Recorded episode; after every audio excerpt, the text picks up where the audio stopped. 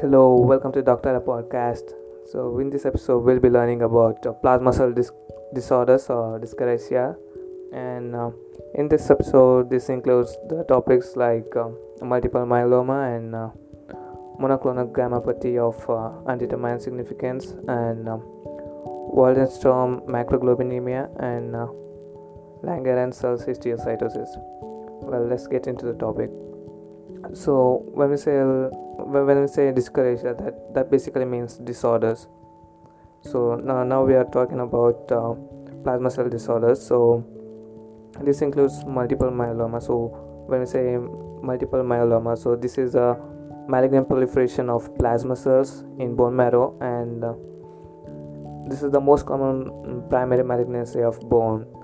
And um, and there will be high serum of uh, interleukin 6 that may be present and uh, this stimulates the plasma cell growth and uh, immunoglobulin production. And the clinical features are like um, bone pain with hypercalcemia that's um, like neoplastic plasma cells activate uh, rank receptor on osteoclast and that lead to bone destruction. So when we see in x-ray so we can see punched out the skeletal lesions. And um, especially in the vertebrae and skull, and there will be increased risk for fracture.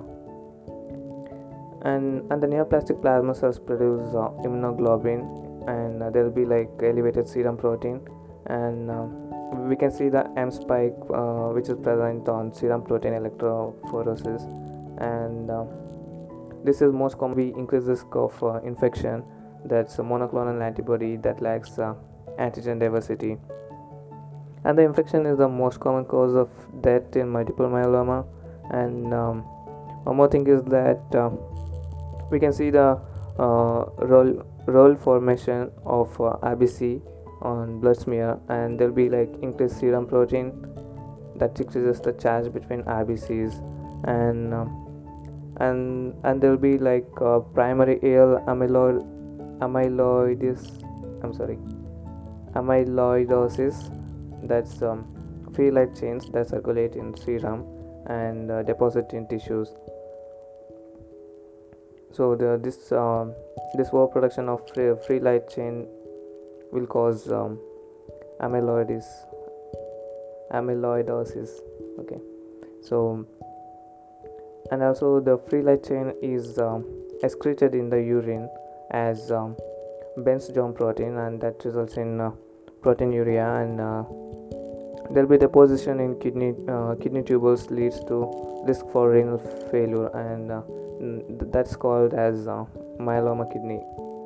And now coming to monoclonal gammopathy of undetermined significance. So if the significance is undetermined then uh, we should remember that there will be increased serum protein with uh, m spike and uh, some of the other other features of multiple myeloma are absent and this is actually common in elders like um, they are seen in 5% of 70 year old individuals and 1% of the patients with um, with MGUS that's uh, monoclonal gammopathy of uh, undetermined significance.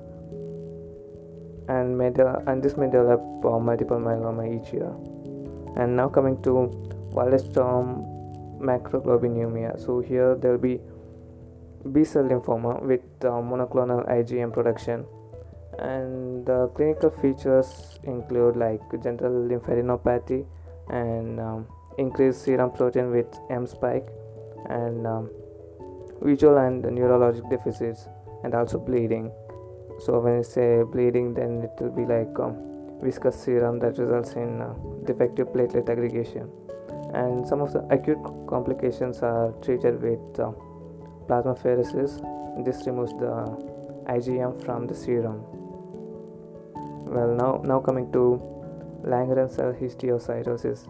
So the basic basic principles are like um, here the Langerhans cells are specialized dendritic cells that are found predominantly in the skin, and these are derived from the bone marrow monocytes, and um, this present um, this present antigen to naive T cells, and the Langerhans cells histiocytosis is um, it's a neoplastic proliferation of Langerhans cells, and uh, that is characteristic.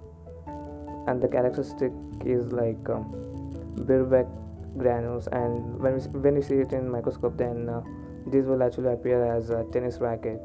So these are seen in um, so when we see it in electron microscope, they appear as tennis racket, and the cells are um, CD1A positive and uh, S100 positive by immunohistochemistry. And now coming to Letterer-Siwe disease. So when we say this, then it will be of malignant, and there will be malignant proliferation of Langerhans cells, and the classic presentation of this will be like skin rash and uh, cystic skeletal defects in infant less than two years old, and then we can see multiple organ. Um, we can see the involvement of multiple organs here. And uh, this will be rapidly fatal.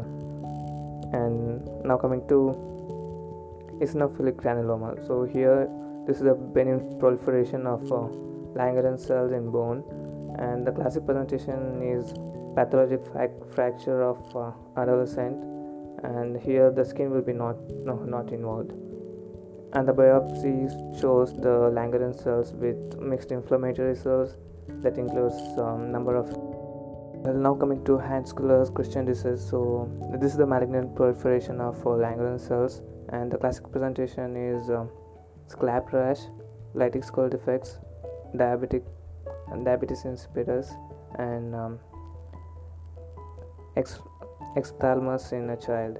And uh, and that's it for uh, that's it for Langerhans histiocytosis and uh, here we complete the topic of uh, now we, have, we are done with uh, WBC disorders.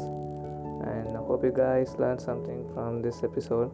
And um, please uh, please don't forget to follow me on Instagram because I have started a studygram and I'll be posting uh, I'll be making these um, whatever we have discussed I'll be making it as a post and I'll be posting it there.